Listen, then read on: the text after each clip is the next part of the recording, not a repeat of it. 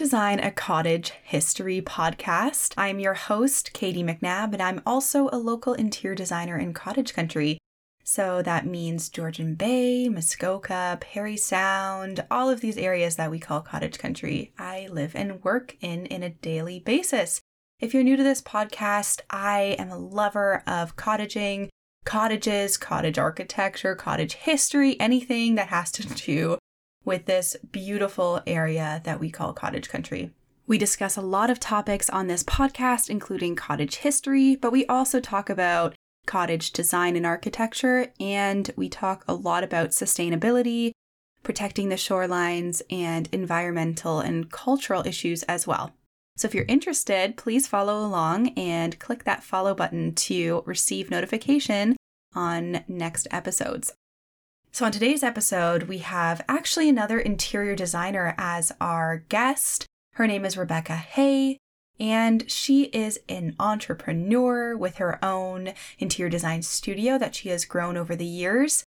She focuses mainly on residential interior design and focuses mainly in the GTA Toronto area, but she also has worked on a lot of cottages up here in Muskoka.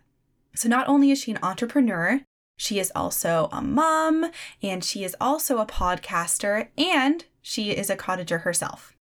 So, on today's episode, we'll dive deep into her history of cottaging and cottage country, but we also talk about her journey to becoming an interior designer, kind of her life experiences that led her to becoming an interior designer, and what she loves most about cottage country, cottage design, and the differences between designing for, let's say, mm, like the GTA Toronto area in a more urban environment versus designing for a cottage environment. So there's lots to talk about in today's episode. I'm really excited to share this with you. And just to jump on this, there will be a part two to this episode talking more about the actual history of the piece of land slash kind of island that her cottage was located on, on Royal Muskoka Island. I'm going to do a little bit of a deep dive in the next episode to talk about this part of the area a little bit deeper. So stay tuned for that in three weeks' time, too.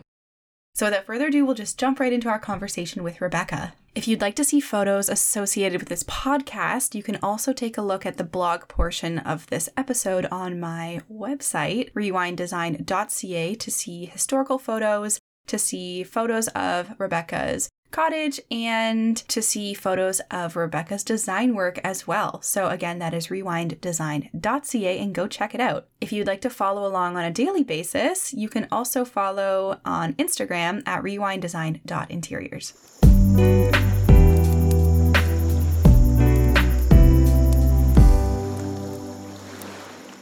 First of all, I just wanted to say thank you so, so much for being a part of this episode today. I really, really appreciate you taking the time. And yes, on today's show, uh, Rewind Design, we have Rebecca Hay from Rebecca Hay Design. And if we can just get Rebecca, can you just introduce yourself and say maybe what's your name? Where are you from? And maybe we'll just start with that. Yes, absolutely. Well, first of all, Katy, thank you so much for having me today. Um, I love being a guest on other people's podcasts because I'm always the one interviewing other people on my podcast. So I'm really excited to be here. And I'm excited to talk about our shared love of cottage country and all that all that stuff. So thank you so much for having me. Yes. Um, I'm Rebecca Hay, and uh, I'm an interior designer. I I live in Toronto, and I have a residential design firm here in Toronto. We service the GTA and uh, cottage country, of course, my favorite place to be.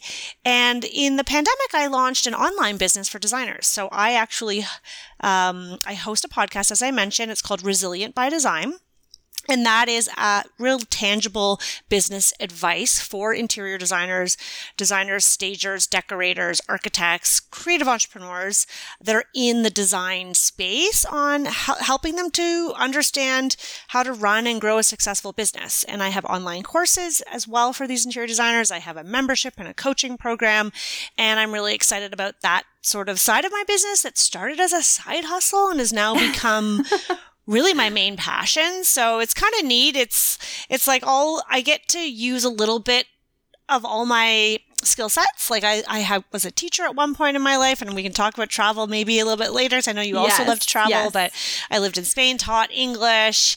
I, you know, I went to theater school, so I love to like perform and I love educating. And so with my experience with design, it's like that perfect trifecta now where I get to help other women because most designers are women, I'm going to say. I've had one man go through my courses. So really it's to help empower female entrepreneurs by giving them the tools that will help them be successful. And it, it really lights me up and I love talking about it. So I'm so excited to dive into all the things here. Okay, so you know what's really, really funny is I've done maybe like 13 episodes of this podcast and I've never interviewed another podcaster. So I feel like this is going to be a breeze and I'm just so excited.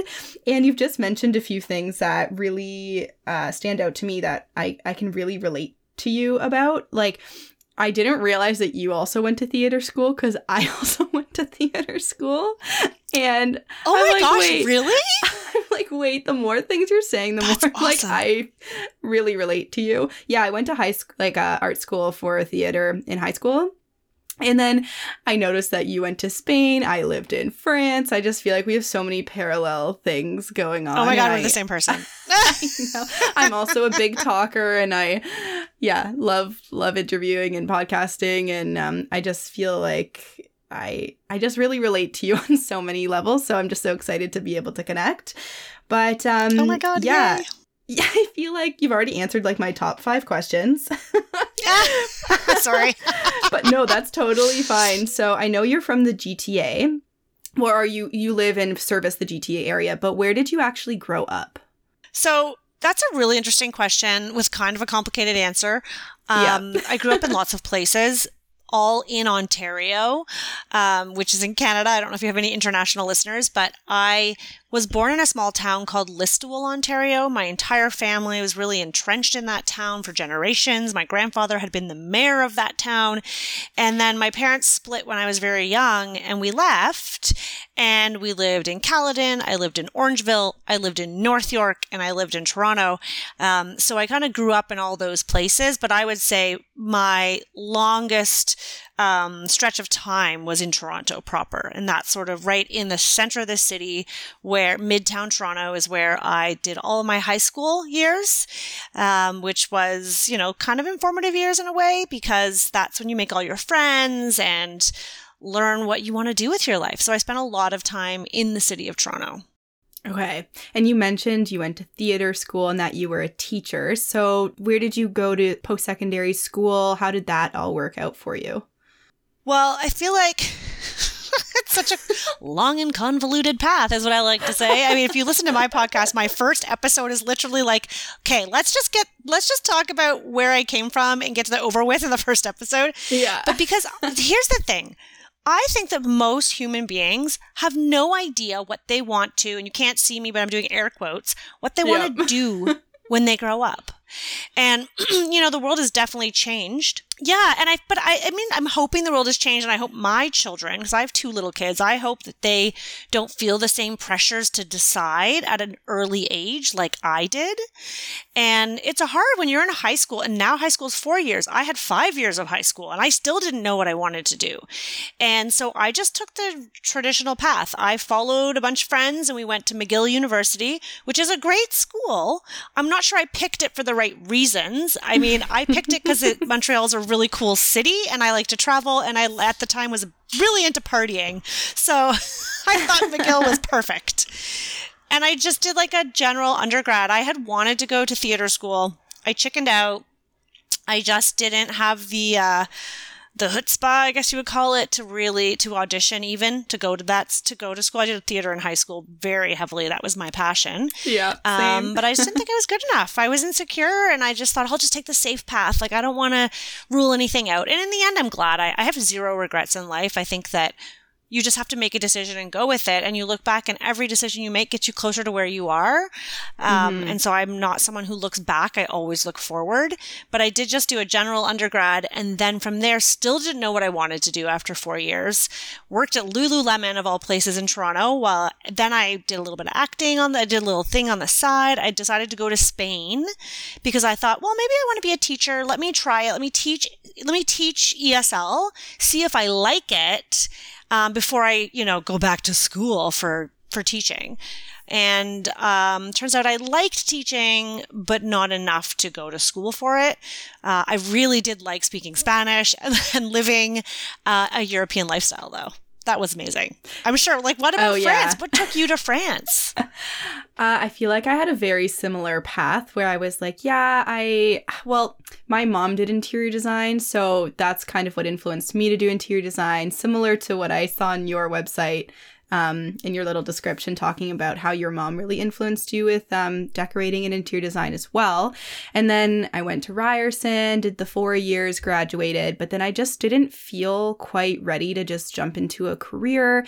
And I'd always had this travel bug, and my sister was, you know, serendip- serendipitously living in France on exchange. And I went to French immersion, and I've always had this obsession with um, France. And I was like, you know what? I'm not going to start working yet. I'm just going to go get a working visa for France and just try it out and see see what it's going to be like and I ended up staying instead of 4 months I stayed for 2 years. I lived in the French Alps. I became a restaurant manager in the in this like little bilingual French English town up in the mountains and it was like by far the best experience that I have ever had in life and I almost like didn't do it because I thought that I just had to start working. But then once I came back from France, uh, and I was looking for design jobs after two years of not working in design. Um, when I was uh, applying to jobs, the most important thing that employers said that they why they liked my resume was because I actually had management experience, uh, managing a team of like 15 people, and they were like, "Oh yeah, yeah, we know you can design, but this is amazing that you like moved abroad and had the courage and the adventure." And um, I, I yeah, it like really changed my my path in life and for the best. Yeah. so that's like my travel my travel thing. I'm actually going back there for a week in March to visit again, so I'm pretty pretty excited oh, for that. Amazing. Yeah. It's so true though. Like I think that you know, traveling and just getting life experience is such an incredible teacher. And it's not something that there's no formula for it. It's not like go to school and then you'll have this degree and then you'll do this thing.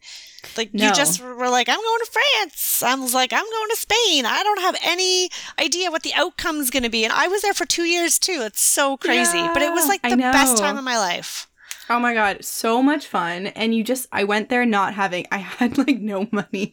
I, I like oh, went yeah. with my totally with my backpack poor. and my shoes and I was like, I'll find a job, no problem. Like I, I can I can do I can do anything. And I've just kind of maintained that perspective going through life is like if I if I believe in myself and I I put myself in this situation, like I know that I can make it work and I can know that I can make it happen. So I feel like that pertains to, you know, like this podcast and design and it's just like the mentality that I move forward through life with. So yeah, I love that you also had that experience and I, I would encourage everyone to to give it a go. yeah, and if and, anyone who's listening is like younger than you or I, mm. right? I mean, I don't know the demographics of who listens to your podcast, but mm-hmm. if you are not necessarily younger, actually, I take that back. At any I think age, anyone, yeah, and you have this urge and this desire to like explore, experience, try something new. I think that if anything, the pandemic has taught us to go like you have instincts, you have dreams, you have desires. If not now, then when? Exactly. And like for me, that's how I started a podcast. That's how I, I sort of me leaned too. into coaching. It was like, hey, this is something kind of a cool new opportunity. Let's try this. Let's see how it goes. I had no idea that here I am three years later, I would be where I am today. I just yeah. just dove in or leaned into, as Sheryl Sandberg would say, I leaned into a passion. And it mm. took me down a path I could never have planned for. And you'll never get there if you don't at least try or give it a go and like push yourself and feel nervous. And yeah, I that kind of leads me into my next question that I'm like, how did you how did you end up getting into the interior design realm after this Spanish adventure? So, so great question. I know. Serial entrepreneur over here. I'm like constantly changing what I want to think I want to be and what I want to do. I was still passionate about acting. So honestly, Katy, I was in Spain. I like fell in love. I had a boyfriend from Spain. I was like totally fluent, like dreaming in Spanish, but living in a small town and just feeling like this isn't it. I need more. I need more. And I think probably if I'd been in a city, I may have stayed longer in Spain. I don't know because there just wasn't as much Mhm. opportunity in the little town. And um, I was like, I don't want to teach another year. They asked me to stay, and I said no. I think I'm going to go back to Canada. I was not ready to come back to Toronto. I thought Toronto was super boring. I called it Boronto. I just was not into Toronto. I was like, blech, how boring. Especially after living in Europe. Like, no, thank yeah, you. I mean, I probably had that same sentiment coming home. Honestly, you can ask my parents; they're yeah, well, when you grew up in a place, anyways, we could. That's a whole other topic that, that's for a whole other topic. day. Yeah, yeah, Um, and anyways, I, I was like, well, you know what? I'm going to pursue this other passion of mine, which was acting. I always had this dream, and so I thought, if I if I don't try it, I will always wonder. So I applied to go to film school, like um for acting, uh, the Vancouver Film School. And I picked Vancouver. I don't know why. I think just because I found that there was a film school there that was relatively easy to get into. Um, and so I got into it and flew across to Vancouver. My boyfriend followed me and worked as a waitress, got an agent, went through school, and just started working as an actor and went to a lot of auditions and was just not fulfilled. I was managing a restaurant like you. So Oh my this is hilarious. I was the day leader at Earl's on First Street. If anybody knows Oh Earl's restaurant, Mhm. Vancouver is a pretty big deal. yeah. Uh, and I was like, is this my life? I don't think this is my life. I want to be creative. And I always liked design. Like, as, as you mentioned, it's on my website. My mom always had, our house was always beautifully decorated.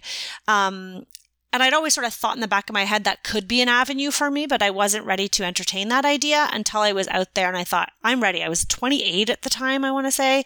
Like, I felt old, and all my friends back in Toronto had real jobs. And here I was waitressing. And so I thought, okay, this is it. I'm going back to school. My parents, oh my goodness, when I look back on it, how patient they were.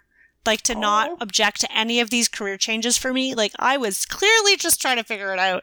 And Yeah. I went back to school for interior design and I did a diploma and uh, I aced it because I was the oldest student in the class because everybody else students was. are the best students. I know. Yeah. I was like, I don't need to party. I mean, I would still party, but I, you know, I just got the work done. It was just such a different experience than when I was at McGill.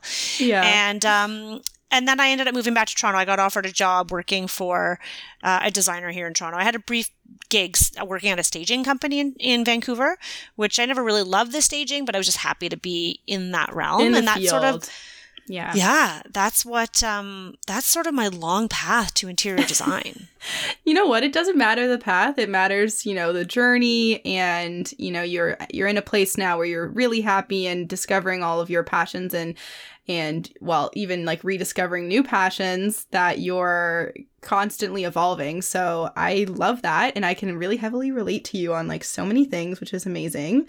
Um so just to loop this in, more into cottage country, so, if anyone is new to the podcast and this is their first episode, I am also an interior designer, but I'm up in cottage country, so more like Muskoka, Georgian Bay. I'm from Parry Sound, kind of like the heart of Georgian Bay, and there's like so much history up here that when I I came back to this area during COVID when everyone was all locked up and I couldn't be in Toronto anymore. I just like couldn't do it. And um, I just kind of rediscovered this love of the area and the history. And I'm just like, want to talk about it with anyone who wants to talk about it. And I know that you, Rebecca, have worked on projects in cottage country. So I had a few questions about that. So, yes. So I'm not sure how many projects and where they have been, but have they been more in Muskoka? yes, and that's because my family for many many years had a cottage in Muskoka. We sold it during the pandemic. Mhm. Um, so Muskoka specifically holds a very special place in my heart, but I have worked in Haliburton, Kawarthas, um, in those sort of areas as well. Uh, Mhm. Cottages, though, are like if I could just do cottage design every day, all day, I would. There's something about a second property, a country home. It's always held because I think I grew up with memories and having a cottage, it really holds a special place in my heart. And I see how valuable it can be for a family to Mhm. have that escape, that retreat, that special place that you go that's outside of the hustle and bustle of the everyday. Yeah. So yeah, all of the all of the areas. I mean, we did. I actually worked one season on um, with in, income property with Scott McGillivray. So I did some a Mhm. stint in HGTV. I didn't mention that, but I worked for Property Brothers one season, and I worked for Scott McGillivray. And the season I did with Scott McGillivray was called uh, Income Property on Vacation, and we Oh, got to design. Co- you would love it. It was such an incredible experience. I'm we gonna have to find that. Yeah, I mean, I don't know if you can still find it might be in syndication. I mean, it was several years Uh, ago, but Okay. it was, um, and since I think he's even done more cottage stuff, but we did Yeah. a place in Collingwood, we did a place in Kawarthas, we did a place in Prince Edward County. Um, and that was just, I loved that season because I got to just do cottages. I, know. love a relaxed, many- comfortable style. Ugh, Yeah. I love it. And there's Yeah. just so many different cottage areas too. Like it's almost endless in Ontario. I focus mainly on Muskoka, Georgian Bay because that's where I'm actually located and where I work day in, day out. And like I breathe Georgian Bay, you know, like I grew up here. I I just totally respect and admire this like the landscape and I think anyone that's ever experienced having a cottage or being at a cottage knows exactly what I'm talking about in the sense that, like, you arrive to your cottage and you're just instantly happy and relaxed and tranquil. And it's just the most magical place for me to come to. And for anyone that's ever had a cottage or been to one, it's like, it's almost hard to describe what it feels like going to the cottage. like when you open it up in the spring and uh yeah. Yeah. it's amazing. But I miss it. I mean, I really I do. We, my dad sold. I mean, he sold in 2020. I want to say, Okay. um, which was a good time to sell in Muskoka. Yeah. right. But not a good time to buy. Um, no. but it was just that it didn't make sense for us anymore. He wasn't using it. The rest of our family has it doesn't live nearby, and so I, my family and I were the only ones using it. But um, I do miss it. Like my in-laws have a place up in the Kawarthas, which we go to in the summer, but I can tell you it's just not the same. It doesn't have the Yeah. same geography, the topography. It doesn't have the the Canadian Shield. Like it's just the water has weeds. Katy, and you don't have that personal experience with that area. Like your experience growing up was coming to Muskoka. Totally. And there's something about, you know, you're driving up and you see like the, the rock face and there's that Yeah. group of seven painting, you know, the visual of what it's just, it's very, you're right. It's just whatever you know. It's however you grew Mhm. up. It's whatever you know. And there's I'm sure so many people- perks to the other areas too, but it's what yeah, you know. and I'm sure the people that like grew up having their cottages in Kawartha are like, whoa, whoa, Rebecca, that's not my experience. I know. They're like, you sound like a Muskoka snob. And it's not No. that because I No. like a rustic cottage, but Yes. it's, it's just what you're used to. Yeah. Exactly. So I I had a few questions relating more so to your your parents or your family's cottage history. So we know that your cottage was on Lake Rosseau. That's correct, right? Yes, it was Lake Rosseau on Royal Muskoka Island. Okay, so that was my question. Was it boat access or was it on mainland?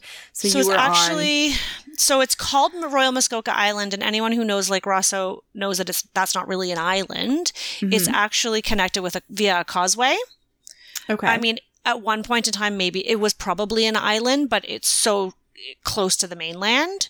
So the the I mean, and you probably know this if you know Muskoka well. Ro- Royal Muskoka Island is I'm going to say famous. I don't know if it's not world famous, but there was a um, very big one of the old Muskoka resorts on it, Mhm. and it was called Royal Muskoka the Royal Muskoka, I think. I should have brushed up on my history before this interview.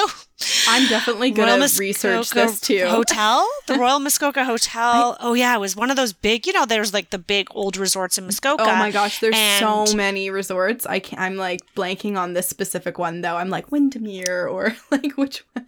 Yeah. Anyway. So it's like, it's central on the lake. Windermere's a bit mm-hmm. further south, um, but it burnt down in a big fire as they all did. Yes. And there's just there's very little remnants. There's some left of the stone wall and then eventually it was turned into cottages. But what's really neat about Royal Muskoka Island, for those who don't know, maybe I shouldn't share, it's like such a little secret, is that there's the Royal Muskoka Island Association. I think that's what it's called.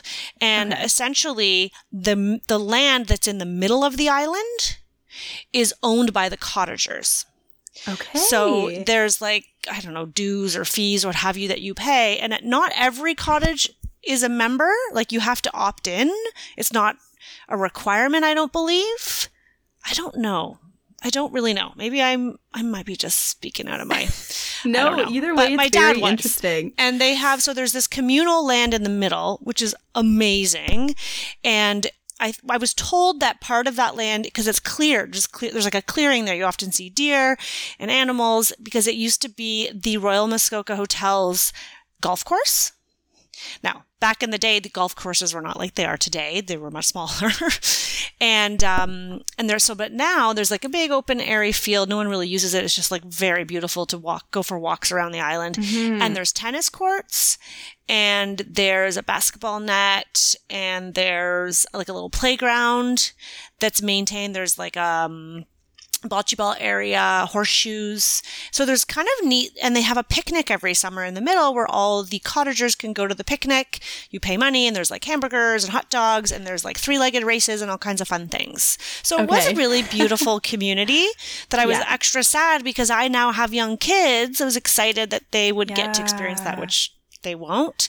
Um, so it's really a neat it's a neat location. It's a, it's a very unique location, I think, as far as cottage country goes. Yeah, I'm actually looking at Google Maps here to just check it out because I'm trying to familiarize myself a bit more with Muskoka because I'm I'm from the Georgian Bay side of things that Muskoka's more new to me, especially the history. So I'm I can see like it's close to Juddhaven, which I know also had another resort.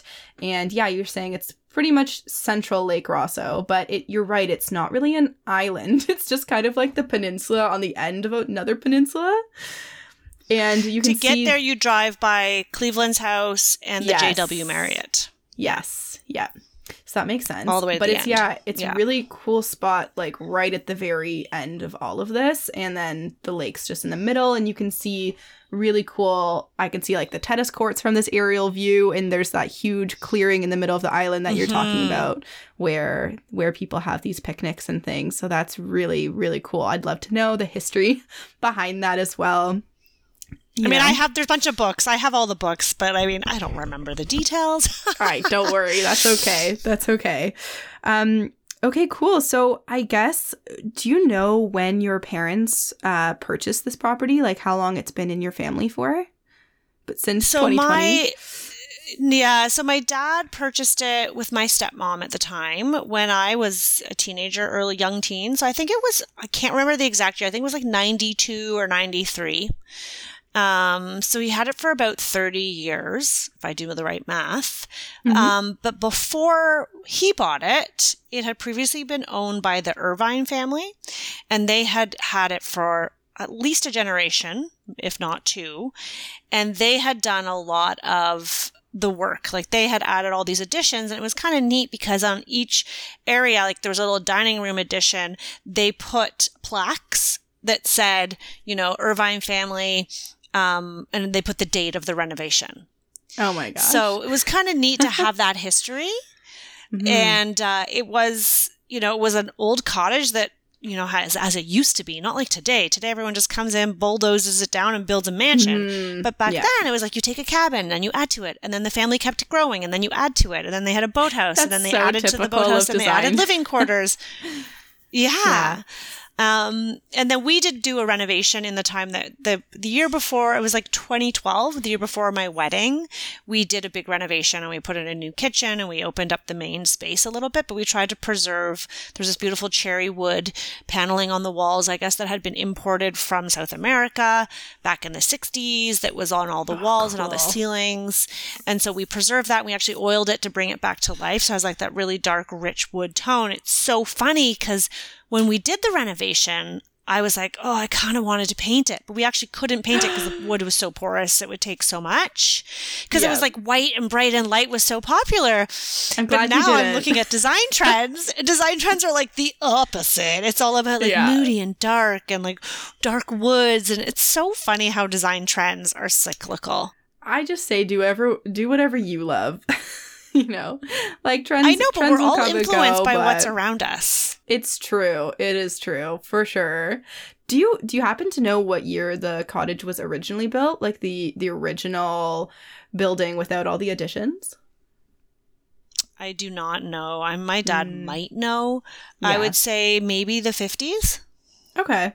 And then like it's many not one of those beautiful hundred year old, you know, those Right, amazing right. ones. No. Yeah, I've seen I've seen many different types of Muskoka cottages because yeah, there are there's the century cottages from the 1800s, which are these like huge farmhouses that were originally for for farming the area before it became developed through tourism, and then there's a whole you know spew of cottages that are from the 50s because that was a very popular time for tourism to come up here. So yours is probably within that generation but still very cool. Like that's still Yeah. like 75 years old. It's not like a new that's that's still a lot of history. Yeah. And the new owners have kept it as is, from what I can tell. When we we rented a cottage uh, on Rosseau last summer, we've been renting every year since, just for a few weeks, and we like we always boat by. It's weird, but we like Mhm. boat by. We're like, oh, I wonder what they're doing. Oh, look, they didn't it a little that, wave. or that's still there. Yeah, totally. But I mean, Muskoka has such an incredible, rich history, so it's cool. Yeah. And I I love so much what you're saying about um kind of keeping the bones of the building and renovating it for like to suit your needs and to to modernize a little bit and you know I I really relate to that as well. Like you're saying instead of bulldozing something completely down there's there's so much opportunity to renovate. Um so I I respect respect what you did there as well. But maybe you can just describe like for the listeners if they're wanting to know about your cottage, um kind of maybe the landscape, what it looked like, what walking down to the cottage, what did that feel like and just like a general description of what the cottage exterior might have looked like. Yeah, so the exterior honestly is nothing special. It was like painted gray wood siding. It's that like kind of tacky wood siding where it like kind of has like a curve to it. It's hard to describe, like an undulating. It's not a straight wood siding. Okay. It's very like 60s, 70s styled. But it's so that where it was, Royal Muskoka Island ha- can have quite high elevation. And so it where where the road was, you couldn't see the cottage from the road. So you drive in and there was either parking at the top and there was a sign. Um I don't know. I can say the name of the cottage. I don't know. It's not a secret. Are people going to stalk the new owners? I don't. I'm not there anymore. It's up to you if you want to say anything. Okay. We could keep it private or you could tell I don't know. it's, There it's was a really up to sign. you. Don't worry about saying what it is. It's I always, okay. I always get nervous about like I don't want to expose people that don't want to be exposed. So there's a no, name, you've given um, it. You've and given then enough information on on where it is. We don't need to say which one. That's fine. Okay, well then you would drive. There was like a little driveway, so you would have to drive down because it was quite steep elevation, and so the, as a result, because when the cottage was built, it was so long ago. It was before the bylaws were in place with setbacks from the water. So the Mhm. cottage was like right at the water almost, kind of Mhm. on. I want to say a cliff. It's not really a cliff, but like a steep hill. So the landscaping had been done so beautifully that it was all like granite stones going down. So you had to go down granite steps to get down to the front door of the cottage or back door, really, because the back side is the roadside, right? And the lake side is the front. Uh, and then there was enough to pull your car down and like, so you could pull down and unload your groceries to get into the cottage, but it really was very unassuming. Uh, and everyone was always surprised because from the road, you're like, oh, yeah, there's like a little gray bungalow because it was a bungalow. Um, and it didn't have a basement, it was just on stilts. You could go underneath. It was like a crawl space, but it was tall and it was all um, it was all rocky granite. So it was just like slabs of granite, you know, where it's like that rock side. It's very slippery, actually. I slipped and fell there once in the winter and really hurt myself because it just gets so slick. And then oh, no. from there, you could walk down beautifully landscaped granite stairs with lovely lighting, and there was a um, waterfall. So the previous owners had installed like a water pump. So it pumped the water from the lake up to the top. And then they created this little river trickling stream that goes along the side of the stairs. And you could we would turn it on when we were there and turn it off when we left, and it would fill at the top, and then it would waterfall cas- cascade all the way down, back down into the water at the down at the dock below. And so you would take those granite steps down from the main house down to the boathouse, and you could access the living accommodations, or you could keep walking down the granite steps to the dock and the you know the boats beneath. So uh, the arriving at it was so wonderful because you didn't even see it from the road and then you leave your car at the top, usually, unless you're the one person with the groceries. And then once you were on the property or in the cottage, you never saw a car for the rest of the weekend. Wow. And it's funny, that's really impacted me to this day that whenever I go to someone else's country property or when I've been, you know, looking at real estate or wherever I stay, I'm always a little judgmental about seeing the cars because I was so lucky. for me, it was like I leaving the car where you can't see it feels like you're leaving the world behind. Mm. It's almost like being on an island, right? Yeah. But without having to be on an island.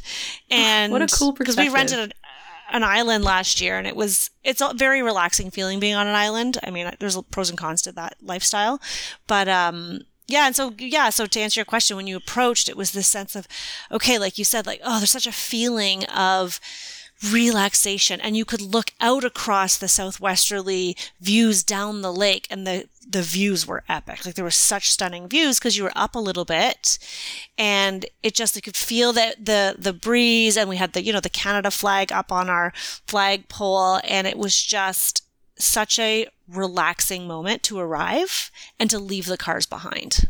Mm. Ugh.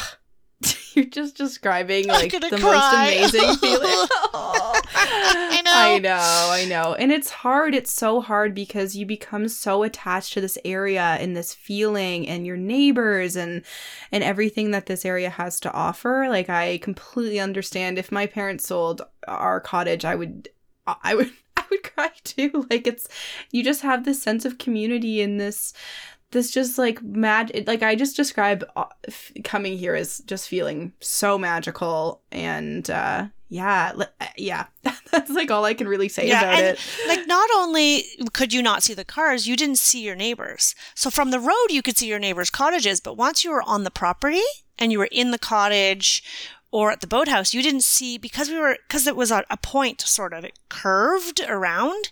You couldn't see the other cottages, and then there was an mm. empty lot. My dad owned the empty lot next door that he had mm-hmm. bought, you know, years ago, and so it felt so private. Which when you live in the downtown of a city like I do, with yeah. neighbors everywhere you look, it's so it's such a nice change, which just adds and enhances that relaxation. Mm-hmm. So I wanted to ask you as well, just back to design, what you think the biggest differences are designing like a residential home in the city or someone's primary home versus designing a cottage, which might be someone's secondary residence? Well, I mean, there's lots of differences, but I would say the, the key differences would be one that you know, you're designing a, a cottage property for relaxation and the, the way you use it is different than how you use your home every day. Mm-hmm. I know everybody is different, and, and I, you know, in today's world, you people want a space to work at the cottage and things like that. But it's it is different in the sense that it doesn't. It has to function, but in some ways, I think in a primary, in your primary home function tends to be paramount, right? Mm. Whereas in a cottage, yes, it's going to function, but there's a feeling that you're really trying to capture. And mm. it, mm-hmm. what I love about it too is it tends to be a little bit less precious. That yeah. would be the second one. like a little bit more rugged. You know, you kind of design for the dogs running around and bringing your, you know, sand soaked towels in and like little kids running around with their fl- flippers on. And there's just like so much more going on that, yeah, like back, not, not to say like resilient like your podcast, but like cod uh, cottages have to be way more resilient i find because just the nature of the activities you're doing usually in a more rural area are just so much more robust so i find like even materials and everything that we choose just have to be like just that extra step more durable and just like have more character to them and yeah that's that's if you're designing i guess more of a rustic cottage but yeah yeah and i think like like perfection doesn't need to be the goal. I mean, it should mm-hmm. never be mm-hmm. the goal, to be honest, because perfection doesn't exist. But mm-hmm. in the city, I think sometimes people get caught up in like, oh my goodness, there's a scratch or a dent here in the paint or this carpet. And, you know, it's like this obsession of perfection that we have in North America. Like, I don't want my drapery to wrinkle. Um, but at a cottage, there can be a little bit more grace. Like use yeah. a linen fabric, let it wrinkle, let it feel comfortable, let your surroundings reflect how you want to feel your mood when you are in the space. Yeah. So, I mean, hopefully, I mean, everybody's different, obviously, but those are the types of properties that I want to design. I want to yeah, design spaces that have vintage elements and, you know, that are a little bit more comfortable feeling and more natural and less, uh, less perfect. Yeah, I totally agree with you there. And I also just wanted to point out when I was looking at your website this morning, I I stumbled upon your secret obsession, which I'm sure you know what I'm going to say is that you your secret obsession you say is you love old Canadiana pine furniture and you say that I love old furniture because it has history and every piece has a story. And I read that and I was like, ding ding ding, me too. I totally love mixing, you know, something new with something old. And I love the quality of old furniture, especially old Canadian pine furniture. And I was just like, ugh, she knows. she knows. I love it. Honestly, I I I've loved it forever, but it wasn't always trendy. I know. So it was one I know. Of those me things too. Where I but now it's trendy. Now everyone's into it, so I'm all for yeah. it. I'm I'm yeah. happy that everyone's like on the bandwagon because I've been here all along, and I I'm will like, stay we'll push here. It while it's popular. I will keep buying the old. Yeah, exactly. It's very validating when you like something like, and everyone else all of a sudden thinks it's cool too. And you're like, yeah, I know. I've been like trying to push this for like years, but thank you for validating me now. And you know uh, what though? I think that's probably from growing up having a cottage and being exposed to that world. I don't mm. know that mm-hmm. if you if you hadn't been exposed to it previously, you probably wouldn't think like an old pine dry sink was cool right? Right. Um, yeah. Until it becomes popular mainstream. Now it's mainstream popular to like shop antique markets and bring in vintage finds because Chip and Joanna Gaines made it farmhouse, you know, chic, cool. Totally, totally. But before that, it really wasn't something you saw a lot in Toronto homes, anyways. Yeah, and specifically out in Georgian Bay where I am, um, a lot of them are island only access, and you you know it's way harder to get material out there, so people ha- had become way more. Um, uh like what's the word? Like trying to use other materials instead of buying new things because it's just so hard to get anything out there let alone like a new new anything. So they're just way more resourceful. That's the word i'm looking for. So you just see things being repurposed over and over for different different things. And i'm like oh like why can't why can't we repurpose more things? Like uh we at our cottage we did a little bathroom renovation last year. Oh no no sorry 2020 the years are getting away from me. Um and we repurposed an old dresser that a friend was getting rid of like a beautiful solid wood um dresser and we turned it into our bathroom vanity which now i feel like i'm starting to see everywhere but it it, it was just so amazing to take something that someone was just going to take to the dump, or my mom calls the dump the mall because you know we like to go shop at the dump. Not, that is something I have yet to do. but honestly, because people and just people like, take things there. Yeah, that are totally fine. Yeah. Yeah, I pa- so. I'm very passionate about sustainability. I mean, I know it probably says it on my website, but I'm a major environmentalist. So for me, ah, yes. I've always felt strongly about that. Um, I, I can't, this whole fast fashion, disposable design era that we've been in is just heart wrenching. The Targets, the Walmarts, the Home Sense, the Home Goods, like it's crazy. And yes, I'm guilty. I go to some of those places sometimes, but it is, um, yeah, I just I hope that we can revert back to supporting local, repurposing things with love wherever possible. Well, I think this is a perfect way to end off the podcast because that is like actually what my season 2 is going to be about is um I'm talking more about sustainability and like resiliency in our materials and like how we can be more sustainable as designers and how we can promote that. So I I really appreciate that you brought that up and that you that you agree with me that it's so important um repurposing, salvaging um recycling as much as possible and when we are purchasing new things that they're coming from either local local suppliers local material or they're extremely durable and we don't have to rip it out in 5 years because it's you know made of poor quality so i think these are things that I, I, I like think are the most important in terms of um, sustainable design. So yeah, thank you so much for being on the show today. I'm glad we f- figured out the recording issue. We were having some issues before, and I'm so happy. Uh, and I, yeah, I didn't know you would have so much in common, but I feel like, uh, yeah, I'm just so grateful to have made this connection with you and to share your story with um, so many people that will will love to hear it. So Amazing. I'm so thrilled that I got to finally chat with you because we've been talking about doing this interview for a while. and know. yes, that we have so much in common. And I'm excited to to listen to season two of your podcast because yes. I love it. I love to hear that more people are paying attention and shining a spotlight on sustainable design practices. Um, but keep doing what you're doing, Katy. I love it. And if Thank anybody you. wants to uh, follow my journey, you can always find me on Instagram. I do, I do share a little bit about sustainable design, not as much as I would like, um, but I, I basically live on Instagram, which is probably where you found me in the first place. yeah, where where can they find you? What what's your what's your handle? It's just Rebecca Hay Designs. Okay, That's and your website's the same.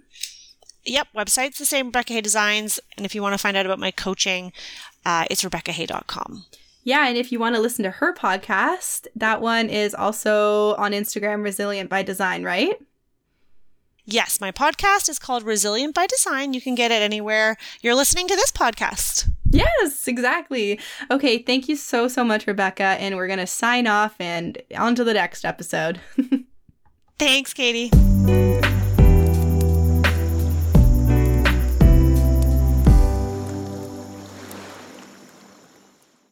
Thank you so, so much for listening to this week's episode. I so appreciate every single listener that tunes in, every single reader that reads the blog, rewinddesign.ca. The best thing you can do for me to support me in this journey is to either follow along on Spotify, Apple Music, or whichever platform you listen to. Click that follow button. The second best thing you can do is share this podcast to your friends and family. If anyone you know might be interested, just forward this along to them and tell them to take a take a listen or take a peek at my website. And if you're interested in supporting me further, I also have a Patreon account where you can donate $5 a month to the podcast, and a portion of that will also go to the Georgian Bay Land Trust, and that is patreon.com slash rewind design. No pressure to do any of that. I am just so happy if you're listening to this and if you love cottage country and Georgian Bay and Muskoka as much as I do. So thank you again so much, and stay tuned for another episode in three weeks. Bye.